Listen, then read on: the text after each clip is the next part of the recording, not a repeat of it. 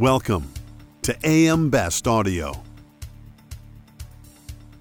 The Travelers Companies Incorporated has recently released its 2023 Travelers Risk Index results, and for the ninth straight year, cyber threats were one of the top three business concerns among the 1,200 survey participants from small, medium, and large sized companies. I'm John Weber for AM Best Audio, and I'm speaking today with Tim Francis, Enterprise Cyber Lead at Travelers. Tim, so glad you could join us today. Happy to be with you, John. So, Tim, should we be surprised that cyber continues to lead the way regarding business concerns? No, I don't think so. I, I think I think I would be surprised if it wasn't a top concern. Um, unfortunately, we see cyber attacks continue. Um, they grow in frequency, uh, they grow in complexity, and and they're getting you know increasingly more expensive. So, uh, unfortunately, I think it's a good concern. Uh, it's good that people have concerns about it.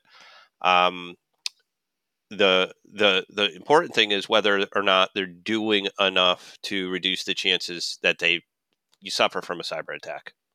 Uh, what were some of the other findings of the survey?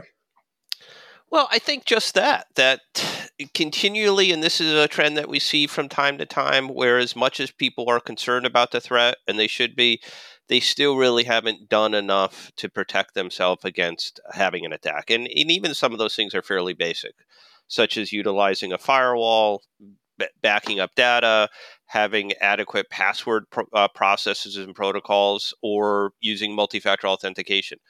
Uh, too frequently, those basic things just aren't done or aren't done across the entire network. Uh, were there any survey results that surprised you, Tim?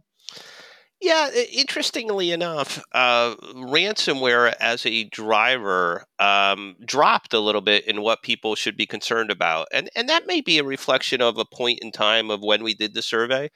Um, there there was a, a, little bit of a dip in the ransomware trend, uh, but we've already seen that spike back up, um, and there doesn't look like that there's any stop to that. And those those incidents in particular can be amongst the most costly cyber attacks. So, what should insurers be taking away from the findings of this survey?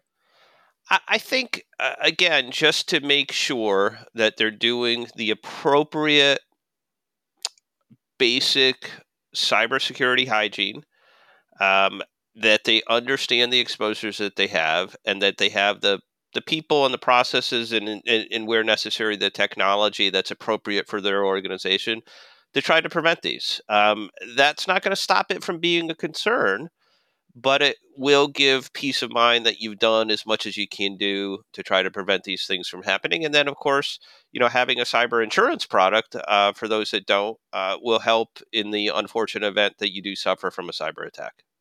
Tim, so glad you could join us today. My pleasure, as always. That was Tim Francis, Enterprise Cyber Lead at Travelers, and I'm John Weber for AM Best Audio.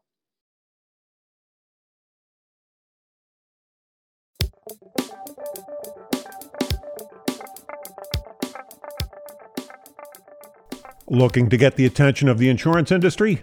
We have the platforms to do just that.